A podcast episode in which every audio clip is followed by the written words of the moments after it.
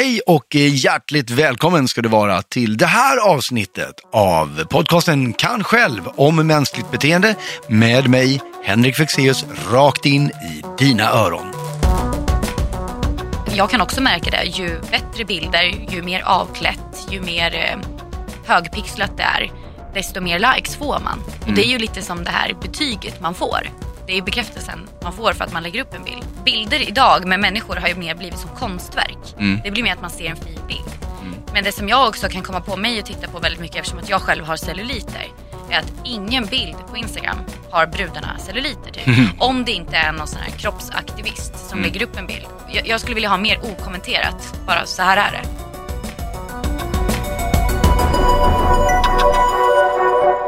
Ja, det här avsnittet, eh, som alla avsnitt, eh, har ju ambitionen att handla om eh, saker som vår hjärna har för oss och som påverkar din vardag och som kan vara bra att känna till och ibland kanske till och med justera för att få en så härlig vardag som du vill.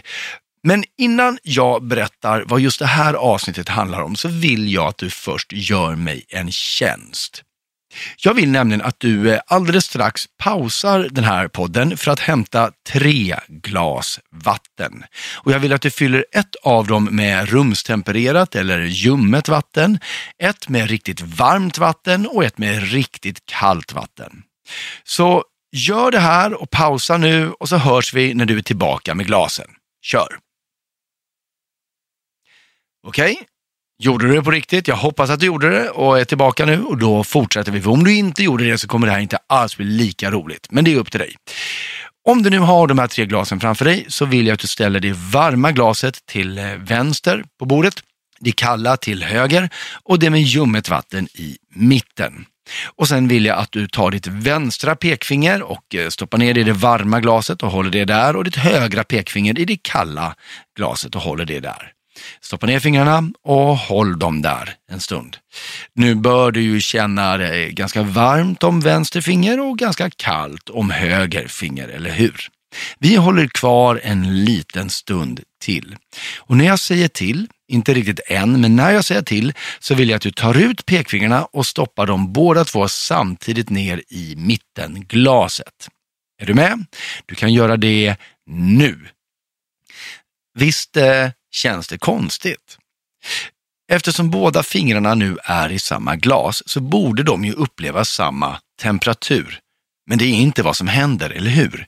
Ditt högra pekfinger tycker att det nya vattnet är varmt medan ditt vänstra tycker att det är kallt. Och inget av dina två fingrar tycker att det är ljummet, vilket du ju faktiskt vet att det är egentligen. Orsaken till den här märkliga upplevelsen du just nu har är en grundläggande psykologisk mekanism som du använder dig av i varje vaken sekund för att förstå världen. Men tyvärr kan den också slå rejäla kullerbyttor för dig, trots att den är så viktig för oss.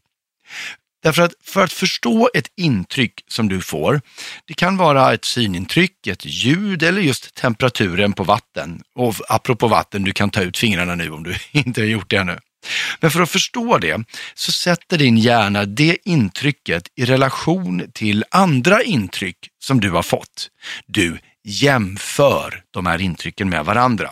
Hur varmt eller kallt ett vatten är bedömer du alltid utifrån hur varmt eller kallt något annat vatten är. Till exempel det som du hade fingret i nyss. Och varför det blev så märkligt det här för dina pekfingrar, det var för att du gjorde två jämförelser samtidigt med varmt respektive kallt och de två jämförelserna sa emot varandra. Så även om den här mekanismen med att jämföra alltid går att lura på det här sättet så är den i huvudsak bra för oss. Ett annat sätt att prata om det här med jämförelser det är att säga att vi behöver kontraster i tillvaron för att göra världen meningsfull. Och jag menar det rent bokstavligt. Vår hjärna tycker om att saker är olika. Den njuter av att det finns rött och blått, kort och långt, tunt och tjockt. Vi förstår det här behovet intuitivt när vi säger att ja, det behövs ju lite regn för att vi ska kunna njuta av solen. För vårt behov av kontraster, det går igen i allt. Eh, till exempel är det här hur ögat fungerar, för det är genom att upptäcka skillnader på ljus och mörker, skärpa och oskärpa som vi förstår saker som form och avstånd. Och då är det kanske inte så konstigt att vi även använder jämförelser rent tankemässigt. Det sker så automatiskt att ett bra sätt att påverka en annan människas beteende, det är ju faktiskt att ta kontroll över deras jämförelser. Vilket var någonting jag berörde lite kort i avsnittet om nudging och positiv påverkan. För om du ger någon ett enda intryck, ett isolerat intryck, så kommer de att jämföra det intrycket med sina tidigare intryck av liknande erfarenheter.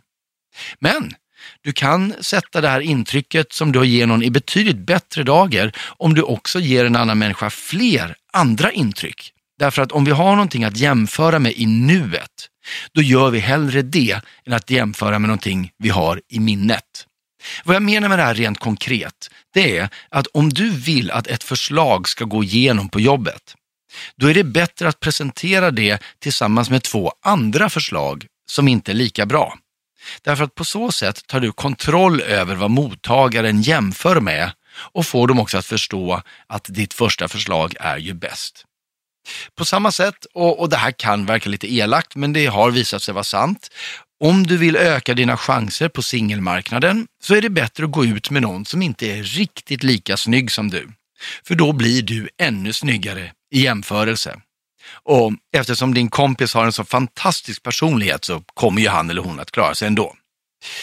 En nära vän till mig satte faktiskt det här med att ta kontroll över våra jämförelser i system när hon köpte kläder åt sin man.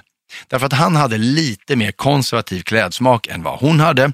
Så hon visste att om hon kom, fram, eller kom hem menar jag, med en t-shirt som hon ville att han skulle ha, då skulle han nog säga att nej, den där vill jag inte ha. Så vad hon gjorde var att hon köpte alltid tre tröjor till honom. Hon köpte den hon ville att han skulle ha och två andra som var ännu mer extrema. Och i jämförelsen med de här två extrema tröjorna, då var ju hennes egentliga alternativ inte så farligt. Så han fick ett erbjudande, de här tre tröjorna, du behåll en, han behöll alltid den hon hade tänkt sig, de andra två åkte tillbaka till butiken. Därför att hon tog kontroll över jämförelsen. Hon gav honom ett ljummet vatten. Och faktum är att jag själv testade just den här tekniken i ett inslag för TV4 Nyhetsmorgon och det ligger fortfarande på Nyhetsmorgons kanal på Youtube. Om du söker på Fexeus och jämförelseteknik, de två orden, så får du se precis det här in action. Men överlag, när vår hjärna gör jämförelser så sker de som sagt utan någon värdering. Vi bara noterar att vattnet har en viss temperatur. För hjärnan tycker inte nödvändigtvis mer om rött eller blått. Det är inte så att den gillar tunt bättre än tjockt. Det den gillar, det är att det finns en skillnad. Det är det viktiga. Vi kan förstås introducera en värdering, som i exemplet med tröjorna. Och kombinerar vi det sen med vår nya uppkopplade värld, ja då har vi plötsligt ett jätteproblem på halsen.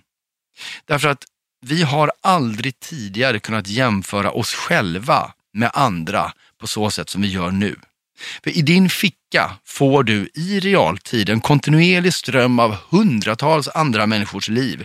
Du får bilder på dem i Dubai, texter om hur mycket de älskar sin pojkvän, insta-moments där de bakat 200 cupcakes. Och alla de här handlingarna sätter vi i relation till vårt eget liv. Där vi kanske inte har gjort något av det där och gjorde vi det så var det i alla fall länge sedan. Du vet ju naturligtvis rationellt att den här jämförelsen är orättvis. Du vet att det du får se inte är en riktig vardag utan att det är utvalda brottstycken ur folks liv när de har det som bäst. Men att de ju är undantagen. Och du vet att du också har sådana upplevelser, vilket du bevisar genom att själv posta dem på Snap eller på Insta. Någon klok människa sa en gång att vi jämför behind the scenes-filmen om vårt eget liv med andra människors dyra trailer på sin egen tillvaro. Och det här vet vi rationellt. Problemet är att dina känslor förstår inte nödvändigtvis den här skillnaden. Dina känslor säger kanske, varför är inte jag så där bra och har så där kul? Och varför får inte jag vara med när de gör det där? I ett av mina första avsnitt av Kan själv så gästades jag av Ångestpodden som själva berättade att deras egen absolut största känsla till mental oro var just den ständiga jämförelsen med andra. Men måste det vara så här? Och vad kan det leda till om vi fortsätter och går det ens att ta det ur, sig ur det? Jag menar, som jag sa i början, vår hjärna använder jämförelser i allt. Vi jämför allting, vare sig vi vill eller inte. Och skulle vi inte göra det så skulle vi inte förstå världen, så vi behöver jämförelser. Så hur ska vi då hantera det här? Ja, någon som är lite extra engagerad i de här frågorna, det är faktiskt dagens gäst, Ellen Bergström. Ellen, välkommen hit till Kan själv. Tack så mycket. Du, eh, nu har jag precis sagt att det här handlar om jämförelser och så introducerar jag dig. Och då kanske den som lyssnar på podden nu tänker, jaha vadå, varför då? Vad är Mm. kopplingen här? Men innan vi kommer in på det, för det finns ju en koppling till att du är med det här avsnittet. Så en kort prestation, för jag tänker också att det finns en person som bor eh, någonstans långt utomlands och som lyssnar på det här och som har lite missat vem du är. Mm. Så att jag bara drar det lite snabbt för den personen, så vet vi att vi har med alla på båten. Okej. Men är det, du är ju en sån mångsysslare, men, men skulle, är skådespelare ändå det man vill, du vill sätta högst? Det är ju min förhoppning att jag liksom ska vara skådespelare. Men Ja. idag så funkar det inte riktigt. Det hade varit skillnad kanske om jag hade bott i USA och hade fått en karriär där. Då hade Mm. jag säkert bara, bara kunnat jobba med det. Men här i Sverige så är det lite svårt att bara livnära sig på att vara skå- skådespelare. Mm. Så att jag får liksom göra lite andra saker också. Det var ett väldigt ödmjukt sätt att säga att jag gör betydligt fler saker än att jag bara är skådespelare. men för Jakten på Julia, Mm. SVT 2010, var, det, var det första avstampet för dig? Ja, det skulle man nog kunna säga. Ja. Och sen har det varit en rad olika tv-serier och film 2015, eh, I nöd eller lust av eh, Kjell Sundvall. Och det, det var en sån här ganska stjärnspäckad historia. Ja. Det inte, var inte bara du, det var, jag måste läsa lite innantill här. Eh, Magdalena Indebetor, Peter Magnusson, Dan Ekborg, Claudia Galli, alltså alla, Bra. alla var med där. Bra cast. Bra men, cast. Men på IMDB har den här filmen typ 4,1. Ja, men IMDB, alltså enligt IMDB så, så är ju The Dark Knight den bästa filmen som har gjorts i världshistorien. Så att, ja. Ja, Jag vet, jag har inte sett. Jo, jag har säkert sett den. Men, och, sen, och sen var det ju radio, ja, eh, på, på. Vakna, Mm. eh, 2016 till 17. Eh, jag tror 2017 tror jag det var. Ja, Ja, okej. det var ja, lite... men förra, förra året i alla fall. Jo, men du har rätt. Det Ja. var lite 2016 också. Och sen lite 2017. Men sen eh, eh, så hoppade jag av där för det, var, det blev för tidiga månader. Ja. Och liksom, Hur har- tidiga månader pratar vi? Eh, 5.30 så ringde min klocka. Mm.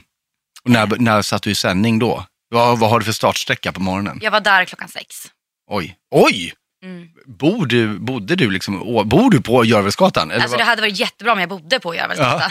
Det är ju alltså där Ja just det, vi kanske ska säga det, det är Ja. där man spelar in. Ehm, men nej men det funkade inte med mitt liv. Nej. Min, ja, det hade varit väldigt stor skillnad om min ambition hade varit att bli radiopratare. Då Mm. hade det varit wow. Just det. Men eftersom jag aldrig haft den drömmen Nej. någon gång så var det mer bara så här, "Nej, men jag testar för att se. Och de tjatar ganska mycket på mig. Ja. Men Ellen du funkar. Du, du. Och apropå testa grejer, så, och förra året så var det också Let's Dance för din del. Mm. Mm. Nu börjar det bli många strängar. Ja, det- Va, hur var den upplevelsen? Ehm, det var eh, blandade känslor. Jaha. Det var väldigt kul att träna Ja. och alltså att lära sig någonting nytt. Jag är ju en sån person som älskar att lära mig nya saker. Men eh, det här tävlingsmomentet, prestationsångesten, eh, tog ju över totalt. Mhm. Så På att, ett eh, dåligt sätt eller? På ett väldigt dåligt sätt. Oj, Mm. är Det du är en dålig, en dålig tävlingsmänniska? Ja, alltså det är väl mer, mer mot mig Alltså jag är elak mot mig själv. Mhm. Eh, inte mot eh, andra. Nej, nej. men det kan ju räcka. ja. Nej, så det blev lite tufft så. Men och sen, framför allt en stor Instagram. Det är väl där ändå som majoriteten av människor kanske tar del av dig Mm. och din vardag. Mm. Nu är du också aktiv i en kampanj som heter hashtag misslyckad. Mm. Berätta, vad är det för någonting? Många unga tjejer känner sig misslyckade idag. Mm. Och ordet misslyckad det är ett ganska hårt ord. Att Oh känna ja. sig misslyckad. Liksom. Mm. Och eh, då har man gjort undersökningar och man tror, eller undersökningar har visat att det här beror mycket på sociala medier och att unga tjejer jämför sig alldeles för mycket med perfekta Instagramflöden Mm. som obviously uppen, alltså superklart eh, är manipulerade. Men man vet inte man vet liksom inte om det är manipulerat eller inte. men man tror det är så man vill vara och det är sånt liv man vill ha. Vilket också gör att man spenderar otroligt mycket tid på att redigera bilder. Och det kan väl vara positivt, men man gör ju ofta om sitt ansikte och sin kropp och det tror inte jag är så positivt. Nej, just det. För den handlar väl lite om det också, den, just eh, synen på, på in, ja, inte skönhet kanske, men, men, men kroppsbild egentligen. Och, och vad, vad som duger. Mm. Och då tänker jag så här att eh, du är ju då, eftersom du hänger så mycket på Insta, är du immun mot det där eller jämför du dig också med folk? Nej, men jag tror att det är just det här som är problematiskt. För att alla människor som har Instagram, eller oavsett om man har ett litet eller ett stort konto, så är man ju fortfarande människa som influeras av andra. Mm. Och de som har större konton, de tror även att, eh, att det måste vara otroligt kvalitativt, deras, eh, eh, deras inlägg och deras bilder. Och eh, inspireras av andra människor som kanske också då har stora Instagramkonton. Eh, och om de lägger, och de märker, man, jag kan också märka det, ju bättre bilder, ju mer avklätt, ju mer eh, högpixlat det är, desto mer likes får man. Och det är ju lite som det här betyget man får. Det är bekräftelsen man får för att man lägger upp en bild. Men, men det betyder, för, att, för nu, nu låter det ändå som att du är närmare det från en hyfsat så här, affärsmässigt eh, standpoint. Ja, men det, ska vara, det måste vara högupplöst och det Men det är ju affärsmässigt, det här är ju deras jobb. Det är det som är... Ja, men, men kan du skilja det från din person? För du sa det här betyget, är det ett betyg bara på hur bra ditt konto går eller- är det ett betyg på dig som människa? Ehm, det beror ju på vad, vad jag lägger upp. Om det är humor till exempel, Mm. då, då kan jag nog se det mer som, alltså det, det för mig är det nog mer liksom som ett, eh, eh, vad ska man säga, ett betyg på om någonting är roligt eller inte så att jag lär mig vad folk tycker är kul. Ja. Alltså bekräftelsen där. det. Så det är inte, det är klart jag kan bli ledsen om någon tycker att du skriver någonting så här, fan vad tråkig du är eller någonting, när man ändå har lagt ner ganska mycket tid på det. Men det är inte så här, äh, alla har olika humor liksom. Mm. Men däremot om någon skulle skriva någonting om min person eller min kropp eller någonting, då är det en helt annan femma. Mm. Nu vet inte jag om jag fattar din fråga rätt. Men, Jo, visst, men, men, men då är det också då är det mer ett, ett aktivt påhopp, tänker Ja, jag. mm. Eh, och det är klart att, att eh, sådana blir man ju alltid ledsen av, Ja. vem man än är. ja. Nej, men det är jag nyfiken på, för vi pratade om de här, du sa tjejer innan. Ja, är det bara tjejer som sitter och jämför sig med andra tjejer på Instagram? Eller är det Nej, det är väl mer för att jag är tjej. Ja, Så att jag kan bara se mig alltså, ur mitt ja jag perspektiv. Ja. Ehm, men jag tror absolut att eh, killar mår sämre än vad vi tror. Mm. För, men tjejer får ju, får, gör jag nu inom situationstecken, får ju uttrycka sig mer idag. Ehm, killar har ju... När det gäller psykisk ohälsa tänker du? Eller? Ja, lite så. Och du, nu kanske jag får ett fel ord, men jag tror ni förstår vad jag menar. Mm. Eh, killar däremot, om de visar känslor så är ju de bögar. Ja, är det så? Oj, vilket... så Alltså, jag menar inte att Har jag- du ingen aning om det, jag Henrik, tycker sa det skrattet. Ja. Nej men alltså jag tycker ju inte så överhuvudtaget. Jag tycker det är ashäftigt och härligt när killar visar känslor. Det är ju det bästa jag vet i princip. För att då, det är liksom, ja men jag tycker det är så himla häftigt. Men det finns så många som skriver så elaka grejer när killar visar känslor. Eller inte skriver men det finns liksom i, su- i suset i människor, människor Mm. tycker så. Men då för, är, det, är det en åldersgrej? För du pratade om unga tjejer innan. Du är själv 29. Mm. De här killarna, det här, nu är vi inne på ett litet annat spår egentligen, men jag är nyfiken på det här. Det är också, jag hade Hampus Nessvold där tidigare och vi pratade en hel Åh. del om det här. Han är så viktig. Mm, det Det är han han. gör. Ja. Men han är också tio år yngre än dig. Mm. Och det jag funderar på lite så här, men menar du att du kan se det här fortfarande runt omkring, även när man har passerat 20? Att det fortfarande är sådär att det är lite tabu för killar att prata känslor? Jag tycker att det har blivit bättre. Tycker jag. Mm. Men eh, jag, jag, alltså jag, jag vill, vill nog se en riktig sån här typisk, som man ser som en stereotyp man som pratar känslor på ett sätt som är väldigt öppet och inte bara de kan väl skriva någonting ibland så här, men, men på riktigt gör det he- helt ut. Du vill se Jan Guillou gråta? Nej, men jag skulle vilja veta så här, vad tyckte han var jobbigt i sina, eh, när han var ung. Liksom. Hur var det att gå i duschen och stå i duschen på gymnasiet? Liksom höra den här riktiga storyn. Mm. Men jag tror, jag pratade faktiskt med det här med en kompis, en killkompis. Och han sa, "Ja, men jag tror inte att, eh, och så berättade han att han ty- tyckte att det var jobbigt med, med duschen i, i, på gymnasiet, eller på, på högstadiet och så här. Mm. Men han sa, men jag tror inte det är så längre. Men det är ju bara för att han har blivit äldre. Ja, naturligtvis. Det är ju precis samma sak. För att han inte går i gymnasiet längre. Nej, så jag tror att också så här att eh, det är viktigt att äldre också som är liksom så halv, eh, halvunga, Mm. för det är ju de människorna som de unga kan identifiera sig med, Just det. att de faktiskt öppnar upp sig och pratar om det här, eh, även om de har glömt bort den här hemska tiden och kanske vågar öppna upp den där hemska tiden och prata om den.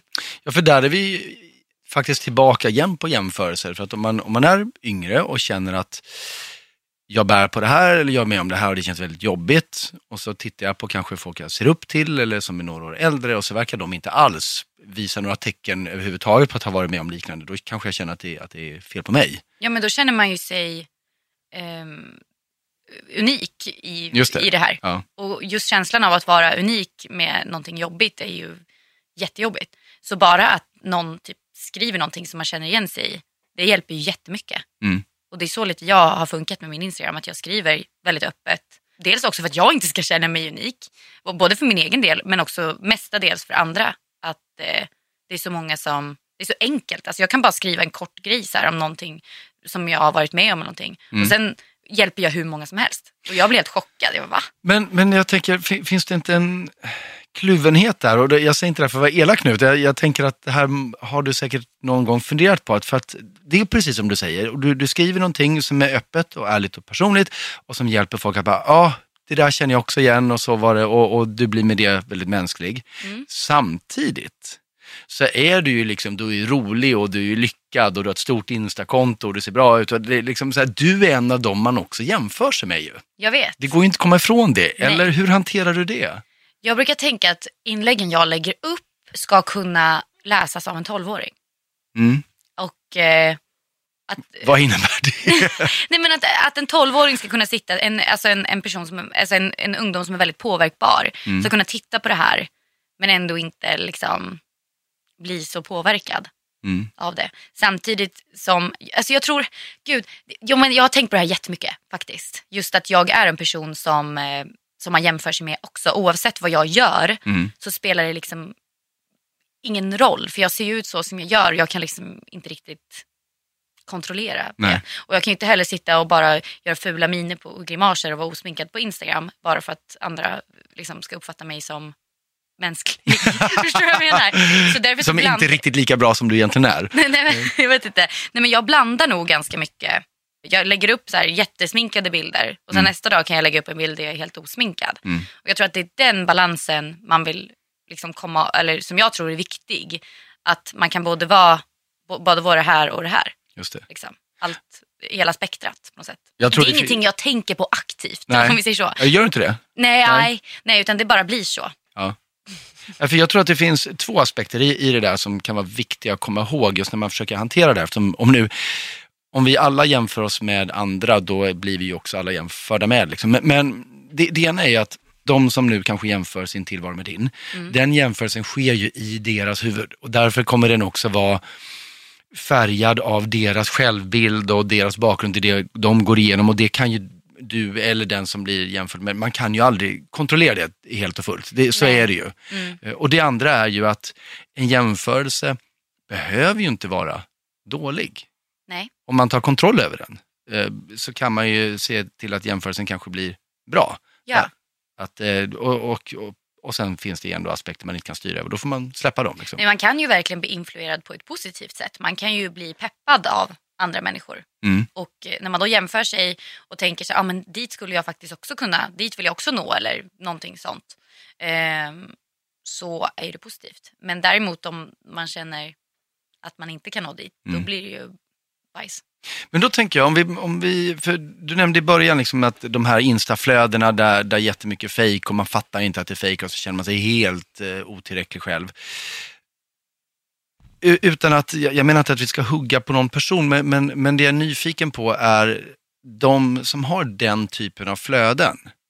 Varför väljer man att ha ett sånt flöde istället för att då ha ett flöde där man försöker kanske vara personlig och det, att, att hantera den här, för man måste ju veta att det här kommer folk jämföra sig med. Det är därför jag konstruerar flödet på det här sättet. Varför vill man skapa ett sådant flöde som man vet kommer få människor en liten klump i magen? Eller man kanske tänker man inte Jag så. tror inte man tänker så. Nej. Utan jag tror att det här handlar om eh, följ, alltså att man får fler följare. Mm. Man får absolut fler följare om man lägger upp eh, högupplösta, snygga, redigerade bilder. Jag gör inte det. Så jag hade absolut kunnat fått fler följare på min Instagram. Mm. Alltså, och då får man ju också, om man bara har snygga bilder utan text. Mm. Jag skriver ganska mycket text liksom. Mm. Men om man då lägger upp bilder som, eh, som inte är så himla, som är ganska lågupplösta som jag gör, typ mobilbilder Mm. och skriver långa texter. Då får man inte så mycket internationella följare. Men däremot om du lägger upp en hög, högupplöst bild som är snygg, Mm. som bara, du behöver inte ens läsa en text, du bara gillar den här bilden, då får du fler följare. Från, eh, inte bara från Sverige men även från andra länder. Men det är ju intressant att vi då eh, låter ju då som att vi, vi väljer att följa sånt som vi samtidigt mår dåligt av. Ja. Varför gör vi det? Det är ju jättekorkat. Men det är ju för att vi tror i första, när, vi, när jag ser en bild som är fin, då trycker jag på like. Ja. Det kan vara liksom vad som helst, jag trycker på like. Och i den stunden så tänker jag, åh vilken fin bild. Bilder idag med människor har ju mer blivit som konstverk. Mm. Det blir mer att man ser en fin bild. Mm. Men det som jag också kan komma på mig och titta på väldigt mycket eftersom att jag själv har celluliter, är att ingen bild på Instagram har brudarna celluliter typ. Om det inte är någon sån här kroppsaktivist som lägger upp en bild. Och då är skriver- det med flit. Liksom. då är det med Ja. flit och då står det även en text om celluliterna på bilden.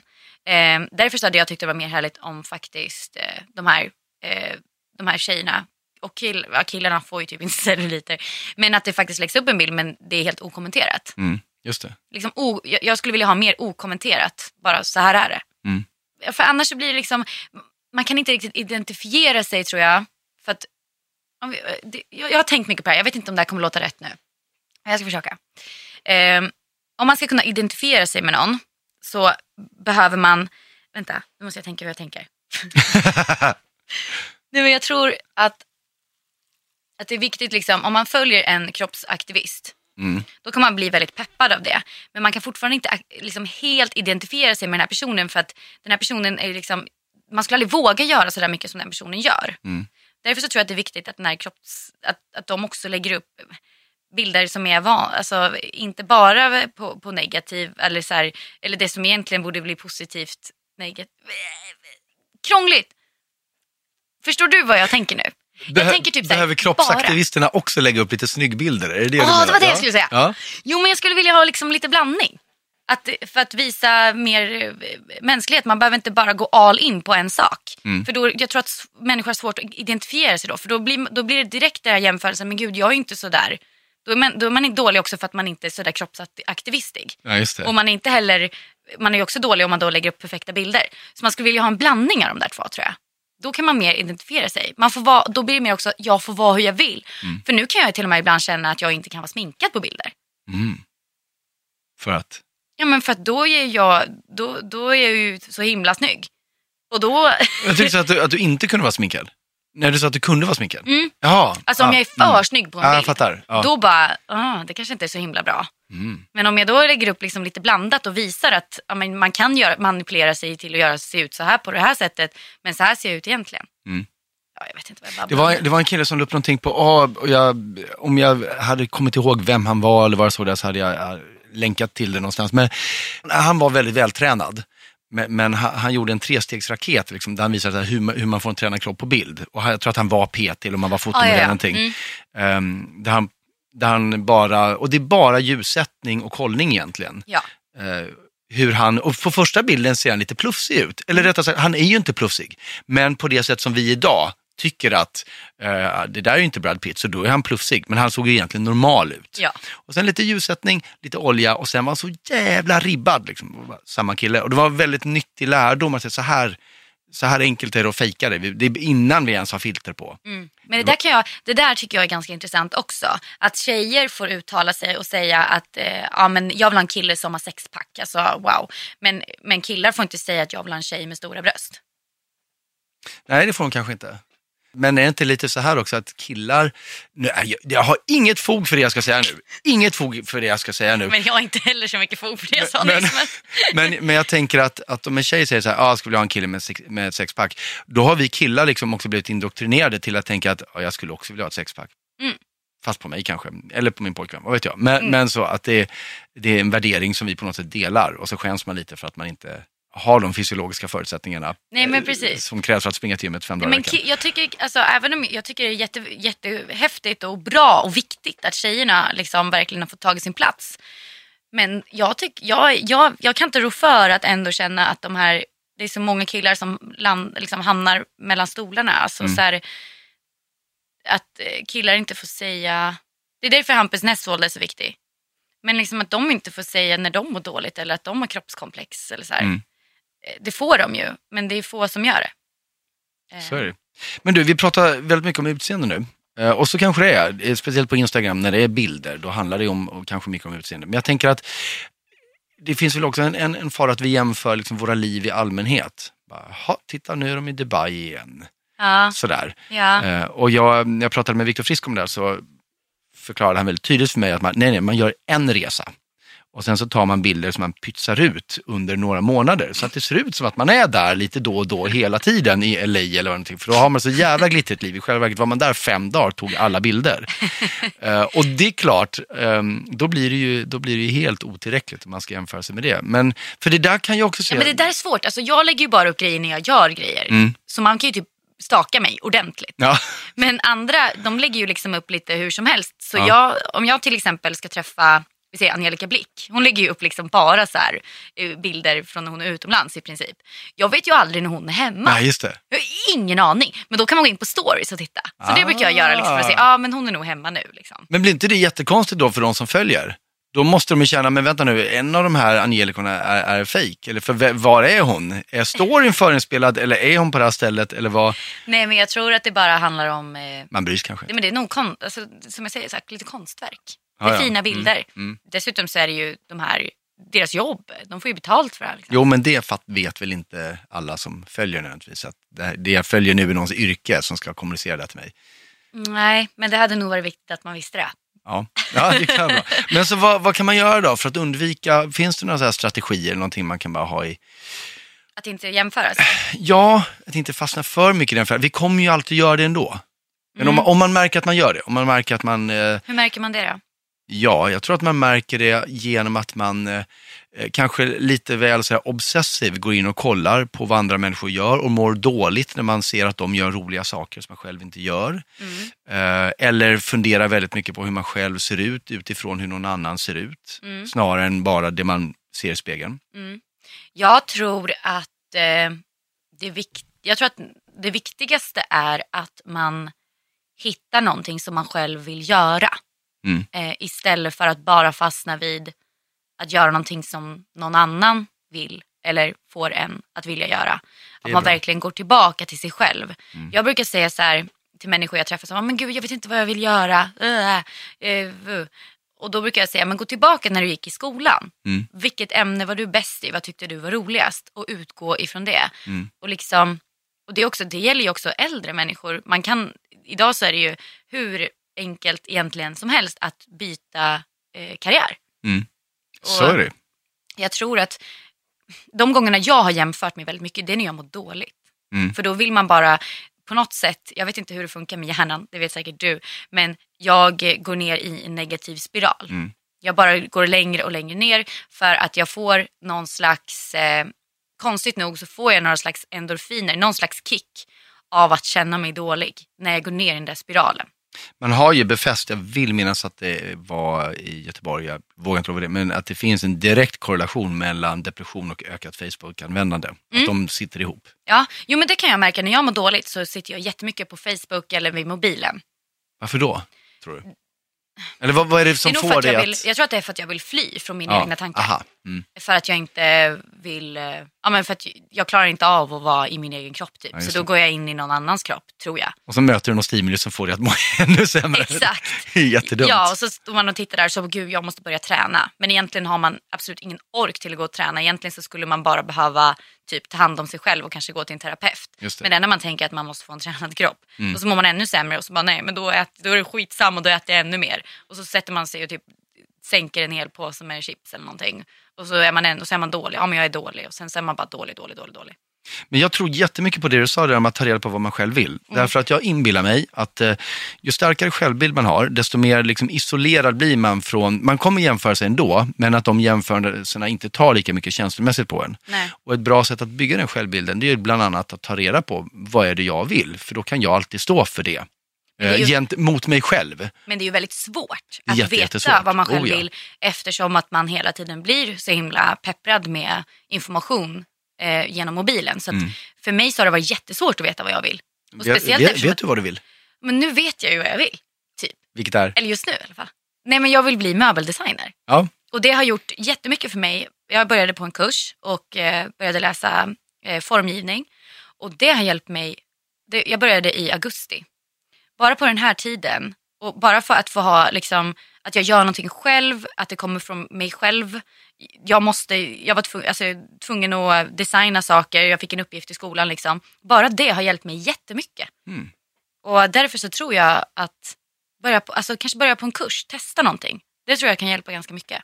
Bra förslag. Mm. Jag, som jag sa innan, jag, jag tror helt och fullt på det. För att jag, jag vet själv inte riktigt vad jag ska göra ännu när jag blir större. Nej. Men jag märker ju att jag mår ju som bäst när jag gör saker som drivs av någonting jag vill från insidan. Ja, För då skiter jag i allt annat eller vad folk tycker om det. Eller så här, för då är det för mig. precis. Och då, blir, och, då, och då blir det också svårt för mig att jämföra mig med någon annan. För det finns ingen annan som gör exakt det. Nej, Så som jag har lust att göra det. Nej för det, man, då har man ju en så himla klar bild Mm. för vad man vill. Och annars om någon annan har sagt, det är ju om man till exempel jobbar på ett företag, man får en uppgift. Och om den uppgiften inte känns så himla kul, då blir man ganska deppig alltså. Mm. Då måste man göra det där. Men däremot om man går till chefen och bara, du jag kom på den här grejen. Då blir det mycket roligare. Just det. Mm. Fantastiskt bra tips. Ellen, tack så jättemycket för att du kom hit. Tack för att jag fick komma hit. I ärlighetens namn så vill jag ju tillägga förstås att jag är ju en människa precis som du är och min hjärna funkar ibland i alla fall på samma sätt som din, vilket innebär att jag ju också jämför mig. Men jag försöker att jämföra mig just med mig själv, som vi var inne på tidigare. Och eh, jag tänkte där, e- Ellen sa när hon eh, dansade Let's Dance att hon var väldigt elak mot sig själv. Jag tävlar också något enormt, men jag tävlar mot mig. Den jämförelsen, den kanske inte alltid är jättebra, men jag inbillar mig att det ändå är lite sundare att jämföra mig, det jag gör idag, med vad jag gjorde förra gången eller igår, än vad det är att jämföra vad jag gör med vad någon annan gör. Jag tänker att det är bättre att jag tävlar med mig, jag jämför med mig. Och när jag kommer på mig själv att jämföra med andra, för det händer naturligtvis att även jag gör det, då försöker jag komma ihåg att de personerna, de känner precis på samma sätt och fungerar likadant. Därför att de här människorna vi nämnde som gör de här fantastiska instaflödena, som är, är så orealistiska och, och, och fake så att vi mår dåligt av dem. Det betyder inte att de människorna har en bättre självbild än alla andra. Det kan mycket väl vara tvärtom. Det kan mycket väl vara en människa som går omkring och tänker att när ska folk komma på att jag är fake? Nu Eh, säger jag inte det här om någon speciell, utan bara i allmänhet. Det är en ganska vanlig tanke. Ju, ju mer lyckad i allmänhetens ögon man är, ju eh, mer uppsatt man är, kanske i en näringslivsposition eller någonting, desto mer drabbas man ofta av känslan att när ska folk upptäcka att jag är fejk? Och det här är ingenting jag hittar på, utan det, det här är, jag vänner som är terapeuter, de möter det här hela tiden. Och någon som satte väldigt bra ord på det här var Jim Carrey faktiskt, som sa att eh, han önskade att alla kunde få lika mycket pengar och vara lika berömda som han hade blivit och, som han hade för att de då också skulle kunna inse att det var inte vägen till, till lycka eller en harmonisk tillvaro. Men man tror gärna det. Man ser de där lyckade personerna och ser allt de har för sig och kanske hur mycket pengar de tjänar, alla roliga grejer de gör och så tänker man att åh vad de måste må bra och vara glada och varför är inte jag sådär snygg. Men de sakerna hänger absolut inte ihop. Och för vi misstag, jag tror att vi gör, när vi, när vi gör de här jämförelserna, och det kanske är det här, jag inser det nu medan jag pratar, det kanske är det här som är nyckeln. Att när vi gör de här jämförelserna så misstar vi det vi ser utifrån för hur vi tror att det känns inifrån. Och det är ju naturligtvis två helt olika saker. För som vi var inne på med Ellen, en jämförelse är ju alltid i betraktarens öga. Så vi kan kanske inte låta bli våra jämförelser, men vi kan inse att de inte ger en korrekt bild av verkligheten. Och sen så kan man också fundera på varför, om, om, om jag nu ser att någon är bättre än bättre, om någon presterar mer eller, eller bättre än mig eller är snyggare än mig, varför skulle det vara ett problem för mig? Det blir ju egentligen bara ett problem för mig i samma sekund som en annan person måste välja mellan mig och den här människan som gör samma sak fast bättre och väljer enbart utifrån kriteriet hur bra någon gör det. Eller om någon ska välja mellan mig och en annan människa utifrån ett eh, skönhetsperspektiv och då tar den andra personen som jag är övertygad om tycker är snyggare. Men hur ofta sker det? Hur ofta sker det att någon annan behöver välja mellan oss och den vi jämför oss med på Instagram till exempel? Det händer ju typ aldrig. Så eh, det kanske inte gör någonting att andra människor verkar mycket gladare och lyckligare. De kan väl få vara det då, så länge vi tycker att vi också är glada och lyckliga och kommer ihåg att inte minska nivån på vår egen lycka eller glädje eller meningsfullhet eller utseende bara för att vi ser hur någon annan har det. Det är ju en smula absurt att vi börjar definiera vårt eget välmående utifrån hur andra som vi inte ens känner har det, eller hur? Så försök att uppmärksamma de jämförelser du gör. Och om det är någon, en person, kanske ett speciellt instaflöde som du inte kan låta bli att tycka bara är för lyckligt för att du ska må riktigt bra av det, så vad sägs om att ta bort den personen ur ditt flöde av sociala medier? Eller nämnde ju att när hon är riktigt nere så sitter hon och liksom kollar på Facebook och sådär för att fly. Och det kan ju vara en väldigt dålig idé om det man ser där är folk som har det väldigt, inte alls som jag själv som mår dåligt, utan som istället har det bra. Men man kan ju föregå det här då, genom att rensa sitt flöde, att ta bort alla de där lite för lyckliga, lite för snygga flödena, hur snygga bilder det än är. För det är ju enklare att låta bli godispåsen om man inte har den hemma, eller hur? Och framförallt, som vi har varit inne på nu flera gånger i det här avsnittet, försök hitta ditt värde, din lycka utifrån dina förutsättningar och vad du vill göra, helt oberoende av andra. Och när du märker att du ändå jämför så förstå att det är din hjärna som går på automatik och att det inte är verkligheten. För då kan den riktiga verkligheten bli mycket roligare. Och där sätter vi punkt för det här avsnittet av Kan själv, en podcast om mänskligt beteende. Tack för att du lyssnade.